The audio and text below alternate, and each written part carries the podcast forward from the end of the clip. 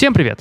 С вами подкаст «180 градусов» и в студии, наконец-то, Костя Колосков и Аня Ковалева. Всем привет! Друзья, возможно, вы этого не знаете, но нашему подкасту в начале октября исполнилось три года. И, между прочим, это тоже, наверное, для многих будет новая информация. Мы теперь не просто подкаст, а целый продакшн, который делает ого-ого уже 16 проектов, в том числе для больших компаний. Мы собрали команду уже из 11 человек. И самое главное, чтобы следить за новостями нашей студии, нужно подписаться на Инстаграм Brainstorm, нижнее подчеркивание FM.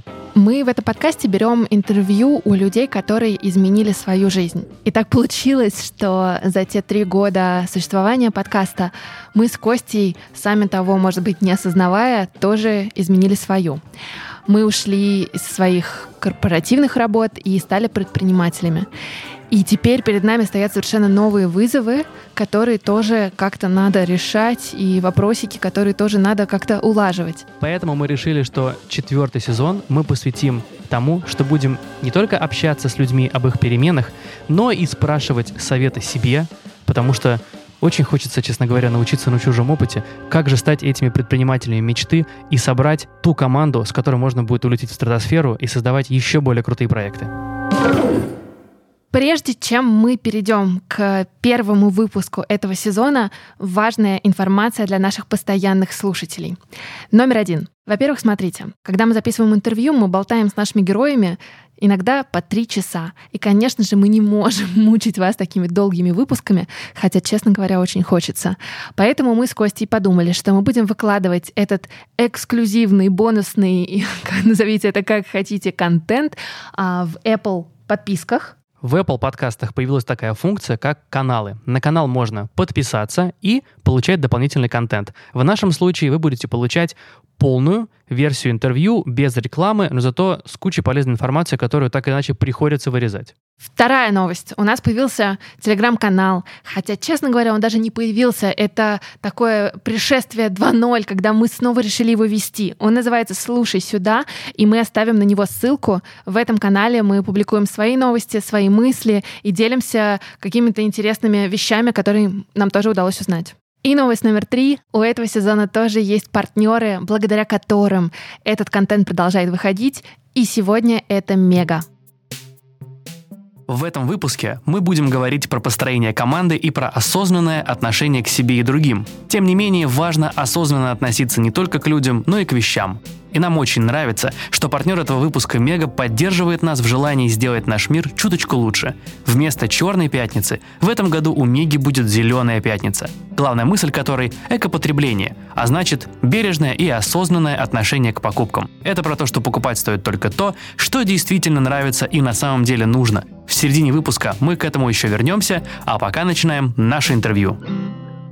Ну что, друзья, самое время переходить к, наверное, главному сегодня. Наш гость и тема этого выпуска. Кость, расскажи. У нас сегодня в гостях Арсен Рибуха, тренер, коуч и представитель компании Business Relations. Сегодня мы поговорим про то, как построить команду мечты и выстроить коммуникацию внутри этой команды. Ну что, поехали? Арсен, добрый день. Да, здравствуйте тем, кто слышит, и здравствуйте, Костя с Аней. Я с вами. Супер. Мы откроем секрет для наших слушателей. С Арсеном мы уже знакомы, потому что я была на тренинге «Контекст», который Арсен вел в июле, Костя был на этом же тренинге недавно, и мы, когда выбирали героев в новый сезон, мы как-то совместно сошлись на кандидатуре Арсена как на человека, который, во-первых, в своей жизни тоже что-то однажды поменял, он нам расскажет, а во-вторых, как о человеке, который все знает про то, как построить команду мечты и провести ее через перемены. Арсен, расскажи, пожалуйста, нашим слушателям свою историю. Мы знаем, что у тебя тоже произошел переворот на 180 градусов. Можно вкратце? Да, это действительно так. Если говорить про классическое образование, имеется в виду, которое после школы, у меня был политехнический институт, электротехнический факультет, кафедра автоматики и телемеханики.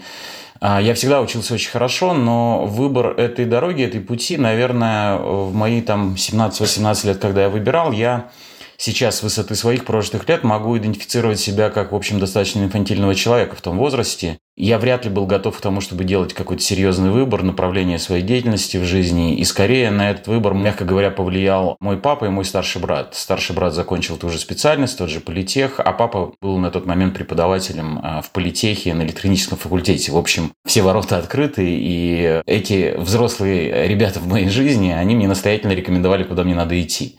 Поскольку моей какой-то осознанной версии не было, я пошел туда. Учился я очень хорошо, но сказать, что я любил, это, наверное, нельзя. И, соответственно, потом работал по специальности, пару раз поменял компанию, сферу деятельности, ну, оставаясь в той же самой профессии. И в 28 лет я был на том тренинге, о котором вот Анна с Костей, вы только что говорили, когда вы были сами студентами, я тоже был студентом. И я, в общем, признался самому себе, что я живу не особо-то свою жизнь. Это не мой выбор, который я проживаю, имеется в виду профессия. Я стал прислушиваться к себе, что я, в принципе, люблю, что мне ценно, что я хочу. И я со всей очевидностью понял, что я очень люблю людей. Здесь, здесь два момента есть. Я их боюсь, и я их люблю. Боюсь, потому что я много раз, как и многие из нас в детстве, был обижаем людьми, несправедливо наказан, обманут, высмеян. Ну, в общем, все то, чем мы проходили в детстве.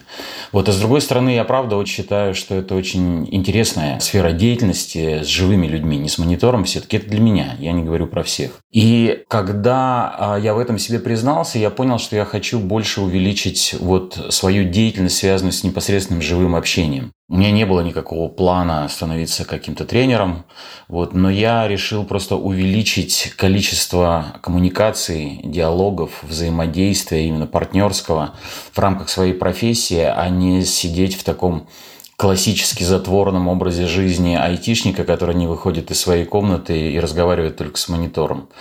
И это был, наверное, старт. Настолько это меня вдохновило, настолько это дало какие-то новые результаты, что чуть позднее я перешел в продажи, тоже продолжая сферу вычислительных систем, IT-систем и так далее. Я ушел в продажи, корпоративные продажи занимался, продажей каких-то решений в IT-секторе. И я очень активно помогал тому, чтобы эти тренинги, компания, в которой я прошел тренинг, она процветала, она там, имела своих слушателей, я рассказывал об этом.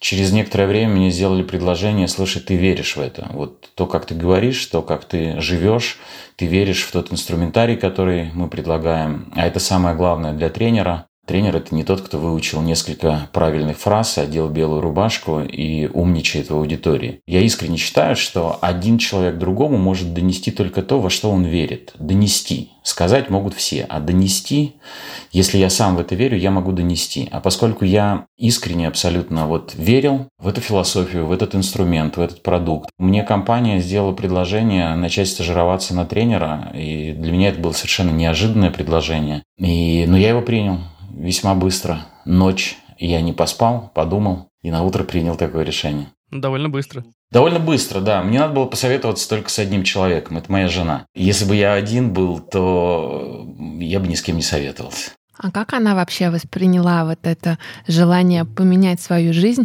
Ведь это же и семья тоже должна изменить свою жизнь.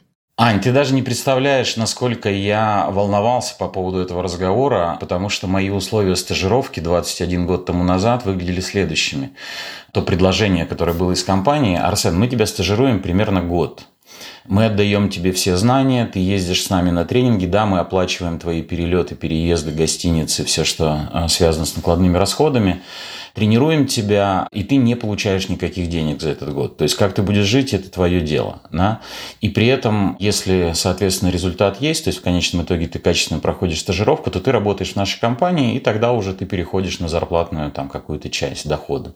То есть, другими словами, мне надо было подписаться на год жить без денег и при этом с негарантированным результатом. То есть очень много людей до меня проходили стажировку и через 2, 3, 5 месяцев говорили, не, ребят, я не готов, я не могу, это не для меня. Или там компания говорила, мы не видим больше перспектив или потенциала какого-то. Ну, то есть это была достаточно страшная такая вот перспектива. И поскольку я в этот момент имел семью, мы были вдвоем, тогда у нас еще не было детей. Моя жена меня младше на 7 лет, и у меня в голове была мысль, что вряд ли она выходила за того парня, с которого, которого придется кормить потом. А, вот, и я вроде как мужчина, и я вот в своей голове понимал, что это моя ответственность. Да, и поэтому мне было крайне важно поговорить об этом. Я не знал. Я, правда, был открыт к любому варианту. Ну, подумал, что кратчайшая дорога – это прямая. Я поговорил со своей супругой. Вечером сказал у меня вот такое предложение, и вот у нас не будет денег. Вывалил все свои страхи и сомнения, собственно, ей. И я до сих пор ей благодарен за этот вечер, потому что она отреагировала ну, настолько неожиданно для меня, удивительно неожиданно, да. Буквально я помню, как она мне сказала, она выслушивала все мои аргументы, потом помолчала, разулыбалась, сидит, смотрит на меня, она говорит, конечно, иди, говорит. Ты знаешь, ты когда об этом говоришь, у тебя глаза горят. Ты счастливый. Ты вот прямо сейчас говоришь об этой перспективе, и ты счастливый. А я, говорит, хочу, чтобы мой муж был счастлив. Деньги, говорит, ну, мы с тобой жили когда-то и на жареной свекле несколько месяцев. У нас был период, когда у нас действительно вообще не было денег.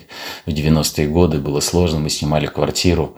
И вот поэтому, говорит, мы прокормимся. Это ерунда. Даже если ты не станешь тренером, то я буду жить целый год счастливым человеком. А это и есть моя цель. И, и она больше ничего не сказала. И это была фантастическая совершенно поддержка, потому что у меня выросли крылья вот в секунду. В этот момент я понял, что я свободен, что меня примут, и мне не страшно, мной никто не манипулирует, не выставляет условий. Это было очень сильно, правда. Я очень благодарен этому моменту. Ты как раз озвучил ровно то, что я хотела сказать. Как важно иногда поддержать человека, который находится на вот этом пороге перемен, потому что наш подкаст в основном слушают люди, которые хотят поменять свою жизнь. И иногда в этих метаниях ты настолько эгоистичен, что ты не слышишь человека рядом или людей рядом, которые тоже, может быть, что-то хотят и делятся вот этими идеями, иногда робко, э, но очень важно это услышать и дать. Иногда даже ничего не нужно давать, но просто хотя бы доброе слово сказать, что у тебя все получится, и я в тебя верю. Это точно, Аня. Я считаю, что поддержка – это очень и очень сильная вещь между людьми. Это то, чем люди, ну, порой не умеют пользоваться. Есть разница между тем, что такое помощь и поддержка. Помощь это требует некоторых инвестиций, некоторых действий, некоторых, я не знаю, ресурсов денежных, каких-то еще эмоциональных, временных. Это помощь, то есть это действие другого человека для того, чтобы снизить нагрузку у того, которому я помогаю. Нагрузку буквально вот фактологическую нагрузку. Да? Теперь поддержка – это вещь виртуальная, это эмоциональная вещь. Это дать ощущение человеку, а, что с ним все окей, что там, я в любом случае буду с тобой, я не отвернусь от тебя, я поддерживаю, я люблю тебя, я знаю тебя, я верю в тебя. И это очень в нашем скоротечном таком э, времени, это очень недооцененный ресурс. Казалось бы, ну, чего там, Слушайте, а вот мы говорим про поддержку как на самом деле основу всего и как именно то, что может дать крылья. А если это перевести на бизнес, когда мы говорим про команду, как можно создать эту атмосферу поддержки, где каждый на самом деле готов вкладываться эмоционально друг в друга? Это часть культуры, часть культуры, собственно, компании, то, что в компаниях называется корпоративной культурой, да, вообще сама по себе корпоративная культура, она существует в любой компании. Неважно, работает эта компания над корпоративной культурой, не работает, вообще не знает этого словосочетания. Ведь что такое культура взаимодействия в команде? 30 человек, 5 человек, 150 человек, неважно, приходят со своими привычками строить взаимоотношения или решать свои жизненные вопросы. И корпоративная культура, она всегда существует. Только единственное, что она, если над ней не работать осознанно, она стихийно складывается. То есть это пазл, да, это большая картина из 150 пазликов, которые пришли, или 30 ребят, людей. Поскольку я только что сказал минуту назад, что в нашем культурном дрейфе нет особой привычки поддерживать человека скорее осуждать, скорее говорить, да ну брось, это ерунда, да ну и что, ну и что, ты дурак что ли, ну и что, они на тебе год будут ездить, ты ничего не получаешь, это невыгодно. Да, сколько таких, как ты.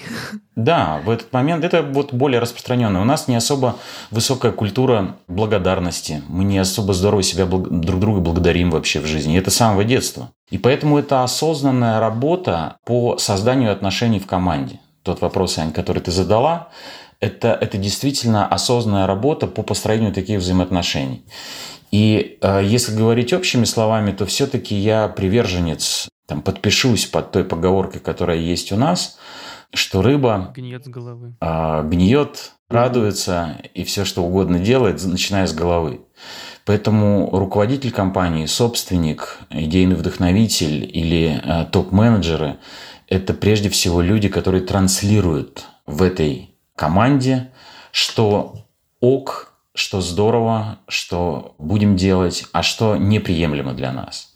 И это исходит от них. А культура снизу обычно не поднимается. А как руководителям лучше разговаривать с сотрудниками про вот эту культуру? То есть это нужно делать на общих каких-то встречах или для каждого человека точечно? И то, и другое, Константин, является абсолютно рабочим инструментом. Здесь, э, наверное, нет смысла выделять, что лучше, что хуже. Это все в одну копилку. Единственное, что я могу сказать, что долго человек не может притворяться. Если вот в приоритетах, в коде, да, человека, в его ценностях, я имею в виду руководителя, нет ценности построения отношений, поддержка людей, то какие бы там разговоры он не употреблял, ведь люди его видят 24 на 7, что называется, то есть очень много коммуницируют. И они очень иногда осознанно, иногда неосознанно считывают, это какая-то манипуляция, это вот какое-то сейчас правильные его слова, или он действительно живет исходя из того, что ему ценно поддерживать людей, ему важно это, и он видно по его действиям, по его реакциям, по его словам и так далее. Поэтому мне кажется, это очень важно, чтобы руководитель сам выбрал это, действительно трансформировать себя в сторону создания отношений, поддержки людей, на мой взгляд, это самый важный ресурс в жизни любой компании, абсолютно любой. Какой бы ни был гениальный продукт, но если из компании убрать людей, то этот продукт, это мертвый груз, он не работает, он не летит, он сам себя не продает. А люди. И если люди вдохновлены, если люди ощущают себя значимыми единицами этого бизнеса, они транслируют это дальше, то есть конечным потребителям, клиентам. И уже инструменты, как это создавать, могут быть разные. Это могут быть индивидуальные разговоры, это могут быть общие, это может быть внутренняя какая-то, в компаниях существует интранет-сеть, да, внутренняя коммуникация. Это культура написания письма, это разговоры, которые идут, собственно, около кофемашины или на официальных совещаниях. И очень важно, мне кажется, подбирать соответствующих людей. Так, у меня тут очень много вопросов сразу возникло. Сразу объясню нашим слушателям, почему нас с Костей так это еще интересует. Мы за эти пару лет, э, сколько мы делаем подкасты, мы вырастили команду. Она у нас сейчас э, ну, и небольшая, и большая одновременно. И вот э, Арсен сказал, что очень важно, чтобы люди чувствовали себя значимыми фигурами, значимыми членами команды. И вот у меня вопрос, как от руководителя такой небольшой творческой студии, а как сделать так, чтобы люди ощущали вот эту свою значимость внутри? Ну, первое, что я могу сказать, первое, что мне в голову приходит, наверное, это один из самых приоритетных, это вовлекать людей в совместное принятие решений, тем более если компания не очень большая. Понятно, что там огромные компании, мы просто не можем физически некоторые решения принимать огромным количеством людей. Но компании условно до 25 человек – 25 человек могут совместно принимать решения. Конечно, это вот верхний предел. То есть мой опыт тренерский показывает, что до 25 человек возможно принятие решения вместе. Есть четыре способа принятия решения. Первый способ – это авторитарный. Руководитель выходит в свою команду, забирается, что называется, на стульчик и говорит, значит так, я принял такое решение, с этого момента будет вот так и вот так. Авторитарный метод принятия решения, он весьма быстрый. Он легкий для руководителя, он не эмоционально, не, не временные какие-то затраты здесь не нужны. Он очень простой. У него есть некоторый плюс а, точно так же. Это есть некоторый ответственный человек за принятое решение. Тот человек, который, собственно, его озвучивает. Однако, как вы понимаете, у этого решения есть огромное количество минусов. Люди а, являются исполнительными, в этом решении, то есть они не участвуют, они фактически не ощущают, что от них что-то зависит. Они получатели информации или решения. Есть второй способ принятия решения. Второй способ принятия решения – это авторитарно-демократический. Что такое авторитарно-демократический? Руководитель выходит, собирает команду и говорит, значит, так, друзья, у нас есть вот такая задача, нам надо решить, как мы будем двигаться. Налево, направо, прямо. Нам надо принять решение. Я хочу послушать ваши точки зрения. Все, соответственно, участники этого мероприятия высказывают свои точки зрения. И в конце руководитель говорит, я вас послушал, и вот что я решил. Вот это называется авторитарно-демократический. Он чуть более затратный по времени, но, в общем, минусы предыдущего не сильно уходят. Единственное, какого здесь нет минуса, то есть человек может скомпилировать, то есть не одна голова принимает решение, к нему в голову, к руководителю могут попасть какие-то мысли от, от сотрудников, от экспертов, которых у него не было до этого в голове. То есть обогащается информация, исходя из которой руководитель принимает решение. Он по-прежнему главный, он отвечает за это. Но, как вы замечаете, тем не менее, решение, которое человек принимает, оно может не согласовано быть с конкретными людьми. И более того, люди выходят после такого совещания еще более демотивированы, чем в первом случае. Люди выходят и говорят друг с другом около той самой кофемашины, они говорят, а зачем он тогда у меня спрашивал, если мои точки зрения даже не попали в конечную вот компиляцию? На, вот что он притворяется, что он в эту демократию играет? Сказал бы, чего хочет, чтобы от нас получить, да и все, и не собирал бы, и не мучил бы. То есть в этот момент снова нет никакого единения. Третий способ – это демократический способ. Демократический способ – это когда руководитель выносит решение на всеобщее какое-то голосование, два-три решения, и какой-то кворум, простое большинство, там, или 75%, неважно, разные есть формулы, они определяют конечный результат. Вы знаете, еще более хитрый способ принятия решения, потому что в этот момент руководитель снимает с себя ответственность за принятое решение. Он говорит, а это не я решил, это же большинство, это же вы решили. И опять же, да, у большинства, которые приняли это решение, у них здорово. Но у меньшинства, те люди, которые оказались в меньшинстве и голосовали против этого решения, у них все минусы остаются. Все минусы предыдущих способов остаются. Они выходят неудовлетворенные. И практика в этой жизни показывает, что когда с меньшинством не разговаривают, то меньшинство постепенно все громче и громче начинает кричать, выходить с лозунгами и транспарантами, требуя, чтобы нас, меньшинство, услышали. Поэтому большинство очень быстро может э, превратиться в меньшинство после того, как принято решение. То есть начинается некоторое брожение внутри команды, и вот это вот, к сожалению, мы ничего лучше в этой жизни не можем придумать, когда речь идет про большую группу людей. 140 миллионов, 30 тысяч человек, демократический способ, ничего больше человечество не придумало лучшего на большую группу людей. Но я сказал, до 25 человек есть четвертый способ. Это обсуждение, демократический способ до полного согласия. Это обсуждение до тех пор, пока решение не будет принято единогласно.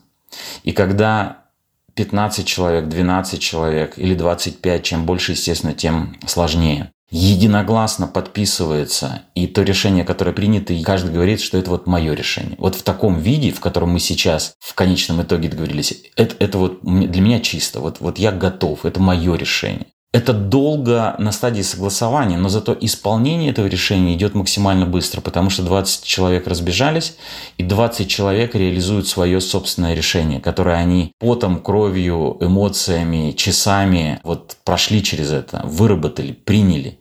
И что важно в последнем способе принятия решения, демократически до единогласного, это правило вето. То есть один голос может иметь право вето. Любой один человек может заблокировать решение. Он говорит, я не согласен. Если один человек говорит, я не согласен, то решение считается непринятым. Мы продолжаем дальше обсуждение и искать общий знаменатель для всех людей, которые здесь, в этой комнате, там собраны в эту команду. И вот это вот один из самых главных факторов, как люди ощущать начинают себя значимыми людьми в компании. Один из самых главных. Но, конечно же, в нашем быстром темпе жизни, скорости, все нужно сейчас и вчера, и самолетом, очень часто руководители, ой, ну зачем мне вот это устраивать? Это мой бизнес, да, я решу сейчас и скажу им. Так же проще. Да, проще. Но исполнение улетает в этот момент и по времени, и по качеству в неэффективные показатели. Поэтому, может быть, лучше один раз сесть и поговорить, посвятив этому время, а зато потом сэкономить время на исполнении или притворении в жизнь этого решения. А у меня знаешь, какой вопрос? Вот мы говорим, как важно разговаривать с сотрудниками, и вот здесь есть такой момент хвалить и ругать, да, в процессе этого разговора. Я не раз слышала от э, там своих знакомых руководителей, что хвали публично, ругай только лично. Как вообще правильно доносить какие-то моменты фидбэка до сотрудников? Потому что я услышала, что очень важно делать так, чтобы каждый чувствовал себя частью коллектива, и он тоже имеет свой вес и свое слово в команде, договорились, но дальше ты видишь, что, например, вот все-таки есть моменты, где человек косячит, или есть моменты, где сделано на отвали. Как вот быть с хвалением одних и э, с недовольством другими? Я бы скорее это назвал не хвалить или ругать, потому что, если вы замечаете, то оба этих слова, они несут отрицательную и положительную коннотацию. Да? То есть хвалить это значит вот умничка, молодец, Есть а такое, ругать да. это значит вот какой-то двоечник и никчемный. Если мы изначально верим, что человек достойный этой позиции сотрудник, потому что если я так не считаю, то вообще не надо ни хвалить, ни ругать, надо с ним прощаться если я, в принципе, считаю его недостойным сотрудником, не заслуживающим эту позицию. Теперь, если я считаю, что ту должность или позицию, как я говорю, он занимает заслуженно, то тогда не хвалить и не ругать, а скорее я бы использовал термин «обратная связь». Что такое обратная связь? Обратная связь – это информация о поведении человека в прошлом, которую вы сообщаете ему в настоящем, рассчитывая, что она повлияет на его поведение в будущем. Вот очень простое определение. Во всяком угу. случае, то, которое я сейчас привожу. Слушай, а как часто такие фидбэки лучше делать? Я думаю, что есть смысл здесь это делать не по времени, а от событийного ряда, так скажем. А, смотрите, у нас Вообще у людей и у руководителей, как тоже как у обычного человека, у нас есть некоторые убеждения, если вы замечали, что когда человек делает что-то здорово, хорошо, то у нас есть внутренний такой разговор, это так и должно быть. Теперь, как только человек косячит, допускает ошибку или что-то делает неэффективно, вот здесь у нас появляется мысль, что надо с ним встретиться и поговорить, дать обратную связь, поругать или там не знаю что еще. Я предлагаю другую точку зрения. Люди не должны делать ни хорошо, ни плохо. Человек выбирает. Ведь по большому счету, если человек превзошел ожидания компании, то есть сделал что-то прекрасно, сэкономил деньги, получил благодарные отзывы от клиентов, которые отблагодарили в соцсетях компанию, надо же, у меня такой удачный опыт был вот с таким менеджером или с такой компанией. Если человек сделал так, что компания выиграла, клиент выиграл, то он выбрал это сделать. Он мог бы так не делать, он мог бы с ним переписываться холоднее, проще, не обязательно было. Я, слушайте, вчера я летел из э, Шереметьево, очередной у меня рейс был, позавчера, наверное, да, но неважно. И у меня кончалась зарядка телефона, батарейка уже садилась, я сидел где-то, и там кофемания, рядом со мной была вот небольшая стоечка кофемании, я сидел там с тылу, и я вдруг увидел в этот момент пустую розетку у кофемашины, то есть это, это розетка не аэропорта Шереметьево, не бизнес-зала, да, а вот именно компании кофемания. И я, в общем, достал свою зарядку и воткнул телефон в эту розетку. Строго говоря, я сделал это без спроса, и эта розетка не для общего пользования, она для внутренних нужд кофемании. И в этот момент вышел менеджер, видимо, увидел это, или кто-то ему сказал, неважно. Он говорит, это ваш телефон? Я говорю, да, это мой. Он говорит, вы знаете, я прошу вас его забрать, потому что здесь очень рассчитана кофемашина. Если вылетит розетка, это большие штрафы, может быть, сгореть. То есть розетка не рассчитана на то, чтобы дополнительная нагрузка была. Ну, я, соответственно, доставал назад эту розетку, тихонечко про себя бубня, что телефон не может испортить работу кофемашины, и достаю в этот момент телефон. И, в общем, на этом все закончилось. Я, в общем, никаких особых претензий не имею. Я забрал телефон, отошел и сел на свой стул в зале ожидания. И через полминуты ко мне подходит этот менеджер со своим пауэрбанком, и он говорит, вы знаете, вот у меня есть мой личный пауэрбанк для моего телефона. И зарядите его, пока вы здесь, пока вы ждете, ради бога, воспользуйтесь моим пауэрбанком. Вы же понимаете, что он не должен был этого делать. Ему никто не заплатит за это деньги. Компания не поднимет ему за это зарплату. Это личный выбор сделать так, чтобы человеку, который столкнулся с кофеманией, даже если он ничего не покупает, в этот момент помочь. И обратите внимание, что сейчас происходит. Я сейчас в соцсетях, собственно, на этом подкасте а, рекламирую кофеманию. Почему? Потому что два дня назад какой-то парень побеспокоился обо мне. И вот если человек делает что-то здорово, то это событие, которое обязательно стоит оценить. То есть поддержать, отблагодарить, дать поддерживающую обратную связь. Теперь, если в какой-то момент сотрудник делает что-то не здорово, неэффективно, то это ровно то событие, которое тоже требует контакта с человеком и дать ему обратную связь и поговорить с ним об этом. Поэтому, возвращаясь к вашему вопросу, как часто стоит это делать, событийно. Делает человек хорошо, моментально найдите способ а, с ним по этому поводу пообщаться, поблагодарить, поднять его по этому поводу. Делает плохо, моментально найдите способ поговорить об этом. Ну, моментально значит не затягивать, потому что... Не тоже... затягивать по горячим следам. По да. горячим следам. У меня, знаешь, еще какой вопрос возник? Вот э, давайте на примере вот этого мальчика из кофемании. Э, хорошая история. Если я, например, руководитель кофемании, условный, да, и я хочу, чтобы у меня вот все так работали, и все выбирали быть активнее.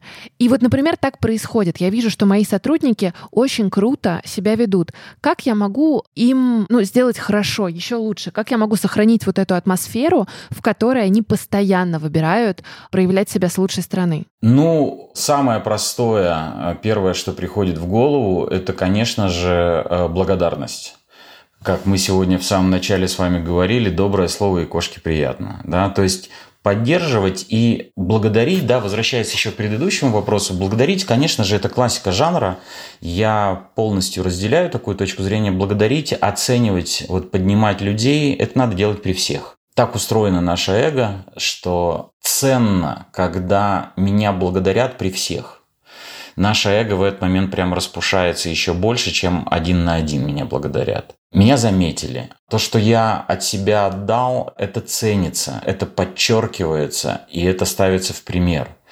Но не случайно еще с советских времен были какие-то нематериальные нематериальные, так скажем, ну как символы, да. Ну типа грамоты. Грамоты, вымпелы. И до сих пор, кстати говоря, это даже в западных компаниях есть. Годовое собрание, цикловое совещание в Сочи, в Турции. И вот там вручают, приезжает SEO, компании, он при всех под фанфары говорит о том, какой план или что сделал вот этот человек или это подразделение, выходит руководитель, получает какую-то награду. Если мы это игнорируем и думаем, ну молодцы, здорово, вот так и должно быть, то в этот момент мы не поддерживаем, чтобы это дальше вот продолжалось делать. Если говорить про обратную связь по поводу событий, которые не вдохновляют, то это лучше делать один на один. Не опускать, не бить по эго человека при других людях. Один на один, не роняя его личного достоинства, говорить о том, что неприемлемо, что не годится, что не подходит. И опять же, если человек после разговоров, человеческих разговоров, обратите внимание, я не ругаю. Если вы задумаетесь, то, в общем-то, глупо ведь ругать уже по поводу того, что произошло. Если мы с вами говорили, обратная связь – это о поведении человека в прошлом, ну какой смысл человека ругать за то, что было в прошлом? Он ведь э, в этот момент уже не может исправить это, изменить, отмотать время назад.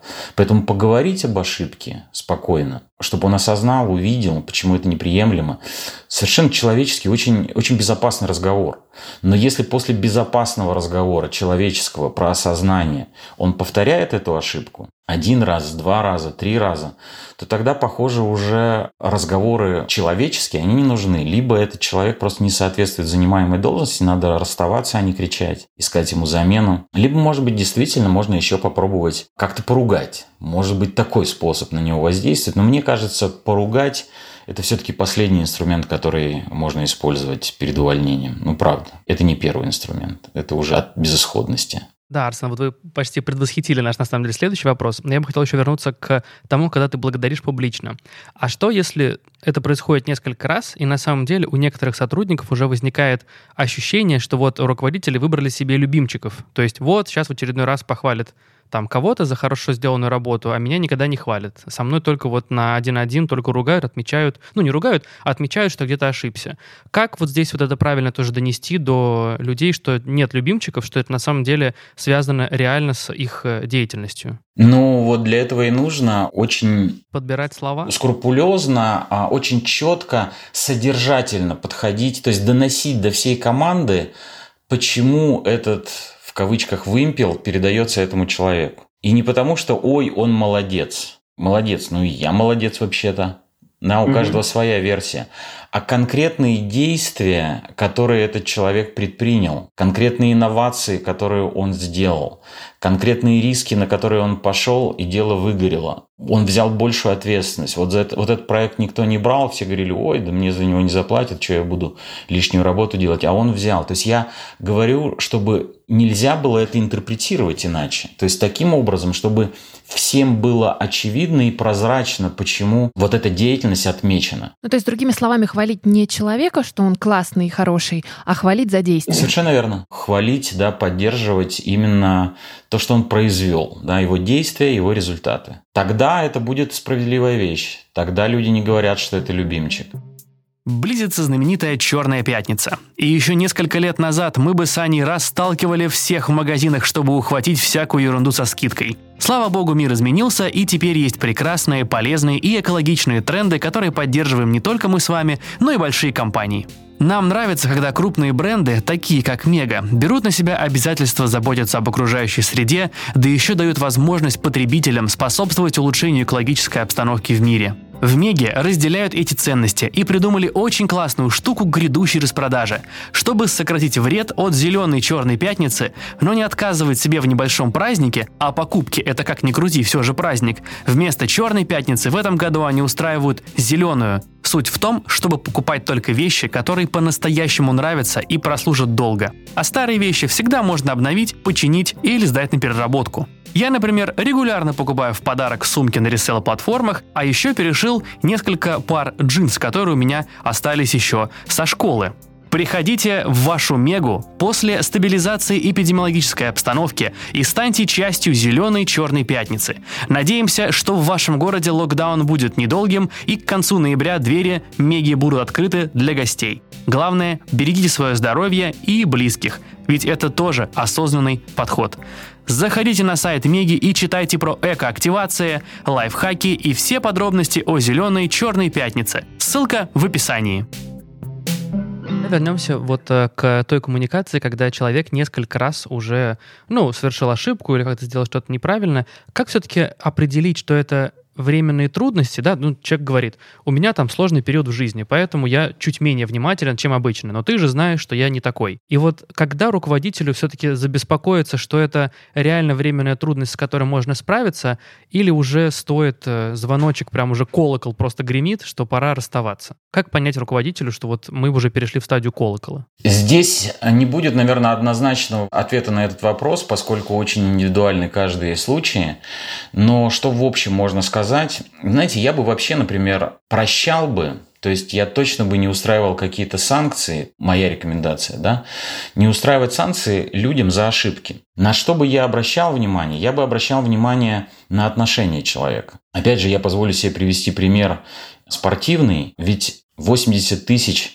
собирается на Лужники смотреть на сборную России. И сборная России проигрывает в 2018 году в плей-офф чемпионата мира проигрывает сборной Хорватии. Она проиграла. Она не прошла дальше. Сборная Хорватии играла в финале. По пенальти мы проиграли. То есть, казалось бы, мы проиграли игру. Да, но 80 тысяч в Лужниках или там, не знаю, в Сочи, неважно, или у своих телевизорах, они стоя аплодируют сборной России. Ведь ошибка допущена, то есть игра проиграна, была цель выиграть, они проиграли. Но 140 миллионов в стране в этот момент благодарят этих людей. Теперь почему? Потому что объективно хорваты были очень сильны. И они дошли потом до второго места, то есть это серебряные призеры чемпионата мира. И мы отдали, наши парни отдали все силы. Это прощается. Я бы скорее говорил не прощать своим сотрудникам, не закрывать глаза, когда игра проиграна не в силу, ну то, что человек действительно не знал, не мог и не умел, а когда игра проиграна в силу отношения человека. Ну, то есть, когда так подошел спустя рукава, условно, ну и так. Совершенно верно. И в том же самом футболе можно сколько угодно это видеть, когда команда даже выигрывает у, у соперника 1-0, но за 15 минут до конца встречи верные самые фанаты свистят, плюются, разворачивают, сворачивают флаги, поворачиваются спиной и уходят с трибуны. Они не прощают своих кумиров за то, что они так относятся. Да, ты сильнее, но мы заплатили за билет, мы здесь, алло, ты по какому поводу так позволяешь себя вести, так играть? Да, и вот то же самое в нашей жизни. Если руководитель замечает, что человек периодически или постоянно чего-то не получается, не в силу того, что Он прямо старался, он выворачивался наизнанку, он делал все, что мог а не получается, потому что ему пофиг, потому что у него постоянно есть какие-то отмазки, то на это надо смотреть, с этим надо разбираться. Если у человека есть проигрыш и видно, что человек реально отдал все силы, если надо поговорить и поднять его опыт, можно поговорить. Если ты понимаешь, что здесь не о чем говорить, то доверьтесь людям, они понимают, они расстроены, они душой болеют. И дополнительных в этот момент трясти пальцем у него перед носом, что ай-яй-яй, не стоит. Я бы это просто принял и все. Такое бывает. Не всегда результаты достигают люди. У меня, знаете, еще какой вопрос? Он, наверное, связан с позиционированием себя как руководителя. Я могу просто на примере рассказать. Я достаточно мягкий человек, и мне кажется, что иногда я вхожу даже в чересчур доверительные отношения, в том числе с коллегами. И это, наверное, классно, когда ты сотрудник, но в ситуации собственного бизнеса это всегда риск, потому что ты становишься немножко подружкой, а не руководителем, который ну, имеет авторитет. Как не скатываться в это и вообще руководителю нужно поддерживать некую дистанцию между собой и сотрудниками или, может быть, наоборот, не нужно? Когда ты говоришь «немножко подружкой становлюсь», здесь опять же вопрос э, того, что мы в это вкладываем. Если подружкой в смысле со мной можно по-бонебратски себя вести, и там надо мной можно, я не знаю, неэтично вести себя, стебать я подружке могу позволить над собой, там, я не знаю, шутить фривольно, я с подружкой могу предстать в каком-то свете, виде, в котором я не представляю себя в официальной какой-то обстановке, ну и так далее.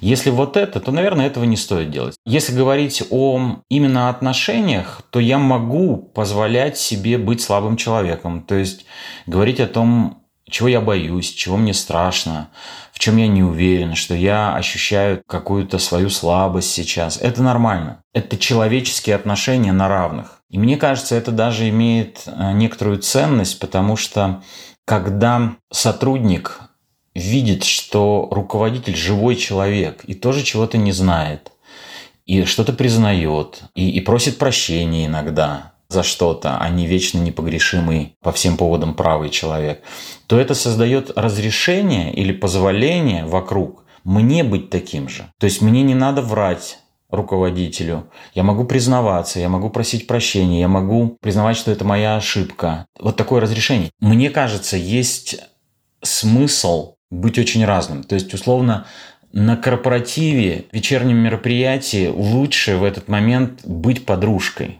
Вот то, о чем я говорю. Сидеть за общим столом, участвовать в танцах. Мне сейчас в голову просто что-то пришло, да, вот про корпоратив, про какую-то вечеринку. А не сидеть в этот момент в вип-ложе, на первые 15 минут прийти, сказать в микрофон э, бравурную речь, сесть в машину и уехать. Ну, я заказал Новый год для своей компании, пусть развлекаются. Вот дистанцироваться. Если я здесь, то я в джинсах, я в рубашке, в футболке, я с ними, я дурака валяю, потому что контекст такой. Теперь, если я сейчас говорю с каким-то человеком один на один, без галстука, мы встретились, у него что-то в семье происходит, и мне важно его как-то поддержать, я могу сказать и о своем первом разводе, и о том, как у меня было, чтобы показать, что он не один такой, что, что у меня тоже бывает, и вдруг он увидит во мне живого человека в этот момент. Если я в этот момент э, провожу какое-то важное совещание, то, наверное, я буду четким и непримиримым, когда я разговариваю с человеком, который ведет себя очень по-хамски или нарушает все требования, принятые в нашей компании. Я принимаю непопулярные решения и очень жесткие. Я совершенно с ним не церемонюсь в этот момент. То есть, чем больший спектр своих проявлений показывает руководитель в разных вопросах, тем у человека, у сотрудников есть понимание, что вот делу время, потехи час. Круто, спасибо. Ну вот я, наверное, самое главное для себя услышала, что важно менять роли в зависимости от контекста, потому что, наверное, твоей слабостью становится, когда ты все время в каком-то одном таком амплуа. Бывают разные проблемы у людей, кто-то, наоборот, слишком жесткий. Наверное, если говорить про меня, я более мягкая, и как раз если менять эти роли в зависимости от контекста, то и отношение к этому будет другое. Совершенно верно. Ни одна роль, какая бы она не была выбрана, она имеет очень много ограничений. Я выбрал роль «я начальник, ты дурак». Все. Никаких больше, вот, вот такая роль. Кое-какие mm-hmm. результаты в этой роли можно добиться. Огромного количества результатов, э, они остаются за рамками этой роли. Ой, давай-ка я уйду в другую крайность. Я буду подружкой, я буду вот за панибрата, я буду всех это самое. Ну, мы же люди прежде всего.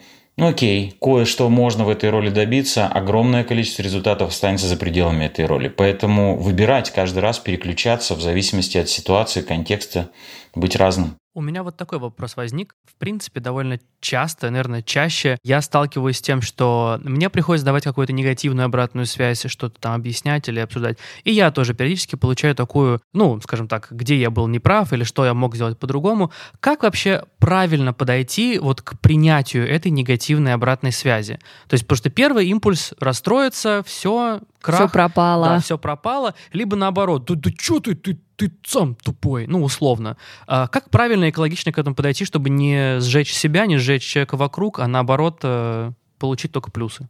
Ну, здесь ведь две стороны медали, да. Здесь, с одной стороны, то, как люди дают обратную связь, да, и во многом то, как люди дают обратную связь, провоцирует тот способ реакции на эту обратную связь. Поэтому, с одной стороны, есть смысл действительно качественно давать обратную связь. Например, выделяется, ну, как минимум, э, не знаю, 5 например, способов давания обратной связи. Например, менеджер или руководитель подбегает к другому, к своему работнику и говорит, в сердцах кричит ему там, ты никчемный работник. Это тоже, в общем-то, обратная связь. Но это самая убогая обратная связь, потому что это персональная критика, персональная. Такая моментальная и беспощадная. Да, она разрушает самоуважение, уверенность и эффективность, скорее всего, после этого только снизится. И потом в фразе «ты никчемный работник» нет никакой пользы. Помните, я говорил, обратная связь – это что-то, что-то, что дается по поводу прошлого в настоящем для будущего. От того, угу. что мне сказали, что я никчемный работник, мое будущее, скорее всего, в этой компании ухудшится. Да пошел ты сам. Если не вслух ответит сотрудник, то про себя. Поэтому давая обратную связь, мы провоцируем, в общем-то, эффективную или неэффективную с ней работу. Второй способ обратной связи – это когда человек говорит, это никчемный отчет. То есть, обратите внимание, здесь уже обратная связь не о сотруднике, а... О его работе. Да, о его результате. Здесь оценочный комментарий, он, с одной стороны, вроде бы уже относится к отчету, а не к человеку, но он точно так же не несет в себе никакой информации. То есть никчемный отчет – это поставили мне оценку, выставили 2 за четверть нет вдохновения в следующую четверть мне идти и стараться. Потому что я даже не знаю, что исправлять. Если мне надо, чтобы все-таки другой человек эффективнее в следующей четверти, если мы говорим детским языком, начал работать, то, например, третья связь, третий способ обратной связи чуть более эффективный. Твой отчет содержательный и четкий, но формы и подача не дотягивают до уровня тех, кому он был там предписан. В этом случае уже критика отсутствует, и некоторое руководство к действию, и вообще указано на что-то. А, форма и подача, а сами цифры, с ними все в порядке, они классные. То есть мне здесь дают содержательную часть, а вот в каком направлении мне надо смотреть в будущем. И обратите внимание, мне не сказали, что я идиот, что отчет идиотский в этот момент. Здесь только содержательная информация, да, не оценочная. И, например, максимальную эффективность имеет обратная связь но я это называю в стиле коучинга. Это когда я не напрямую там тыкаю носом своего работника, да, например, говорю, слушай, ну вот смотри, давай мы с тобой разберемся, я хочу тебе помочь, э, чтобы мы максимально с тобой здорово дальше это делали. В чем главная цель твоего отчета? Вот как ты думаешь, для тех людей, которые его заказывали, во-первых, что это за люди? А, это финансисты. Здорово, хорошо, понял. Как ты думаешь, зачем они у нашего отдела запрашивают каждый месяц этот отчет? Что им хочется в первую очередь понять? Окей, здорово. А в какой степени вот этот черновой твой вариант работает на эту цель. Как ты думаешь, какие слайды этой презентации можно спокойно опустить, а какие в первую очередь работают на ту цель, которую мы только что с тобой вместе сказали? Вот эти. Класс. На какие моменты, как ты думаешь, в первую очередь надо обратить особое внимание и, может быть, их расширить? Это тоже обратная связь. Но обратите внимание, здесь вообще нет ни критики, ни оценочных суждений. И более того, это такой коучинговый разговор, что человек настолько начинает понимать, чего он раньше даже не думал, не задавался этими вопросами, что когда в следующей четверти ему прилетит снова подобное задание, он первый будет рад подойти к руководителю и сказать, послушайте, а у вас не будет минут 10, 15, посмотреть, вот у меня такие мысли, может быть, чем-то сможете помочь. То есть он заинтересован наоборот, как можно эффективнее это сделать. И поговорить с тобой, потому что рядом с тобой он, он выигрывает, он растет. И согласись, Костя, если к тебе приходят ровно с таким способом дать обратную связь, то у тебя не стоит вопрос, а как бы мне реагировать на это спокойно? Потому что здесь нет вообще никакой провокации к неспокойному разбитию ситуации. Да, да, согласен. Это с точки зрения того, как давать обратную связь. А с точки зрения получения обратной связи, к сожалению, мы не можем сделать так, чтобы вся обратная связь, которая нам в жизни дается, как людям, она была вот в такой экологичной, комфортной, заботливой, содержательной форме. Люди окружающие нам могут кричать «ты никчемный сотрудник», условно. Так вот, я предлагаю, отвечая уже буквально на твой вопрос, как реагировать, это вот то, что я только что рассказал. Если в этой обратной связи нет никакой содержательной части, ты никчемный сотрудник, здесь нет содержательной части. Понятно, друзья, что я имею в виду по словам содержательная часть? Да, конечно. Ну, вот очень простая штука, да. Папа, а почему нельзя купить мороженое? Потому что я так сказал. Еще вопросы есть. Вот содержательной части здесь нет. Содержательная часть – это денег нет, это мы торопимся, это здесь принимают только наличку, а у меня карточка. Да, вот это содержательный разговор. Мало еще, не твоего ума дело, это не содержательный разговор. Так вот, если в обратной связи нет содержательной части, забудь, тебе не надо никак реагировать. Это не про тебя обратная связь, это обратная связь про того человека, который ее дает. Он в этот момент делится своей жизненной философией, как он относится к людям. Если ты видишь, что под этим есть какая-то содержательная часть, то можно задать вопрос. Спокойно, что вы имеете в виду? А что конкретно? Я мог бы сделать по-другому. Вывести его самого на содержательный разговор. Если там просто какая-то вот сотрясание воздуха, ничего содержательного нет, то тут нечего реагировать, не надо ничего делать. Если есть содержательная часть, тогда совсем просто. Тогда реакция моя проста. Даже иногда бывает так, что и содержательная часть, и эмоциональный наезд человека. То есть он кричит, но при этом в этом крике есть некоторые содержательные сообщения ценное сообщение. Когда другой человек кричит, ты автоматически начинаешь защищаться, сопротивляться и драться. Драться не физически, надеюсь, да, а внутри. Поэтому mm-hmm. в таком состоянии невозможно содержательную часть исследовать. Поэтому если ты замечаешь, что ты находишься в неэффективном состоянии, то просто спокойно это все выслушать, спокойно в смысле не реагировать ответной реакцией. И сказать, вы знаете, я сейчас в таком состоянии, что я, к сожалению, не могу ничего толком ответить. Но я вернусь к вашему разговору через два часа. Или я вам вечером перезвоню, и я обязательно подумаю, подрефлексирую, и обязательно к вам с этим вернусь. Я сейчас, к сожалению, не в состоянии ничего толкового объяснить. Спасибо вам. Ну, то есть как раз с помощью этого ты абстрагируешься от эмоциональной части, чтобы сконцентрироваться на содержательной, и потом уже, когда ты ее перевариваешь, ты уже можешь спокойно вернуться. Ну класс. Спасибо тебе огромное, Арсен. Мы как-то перешли с вы на ты. Ну, в общем, столько полезной информации, что хочется тебя обнять. Спасибо вам.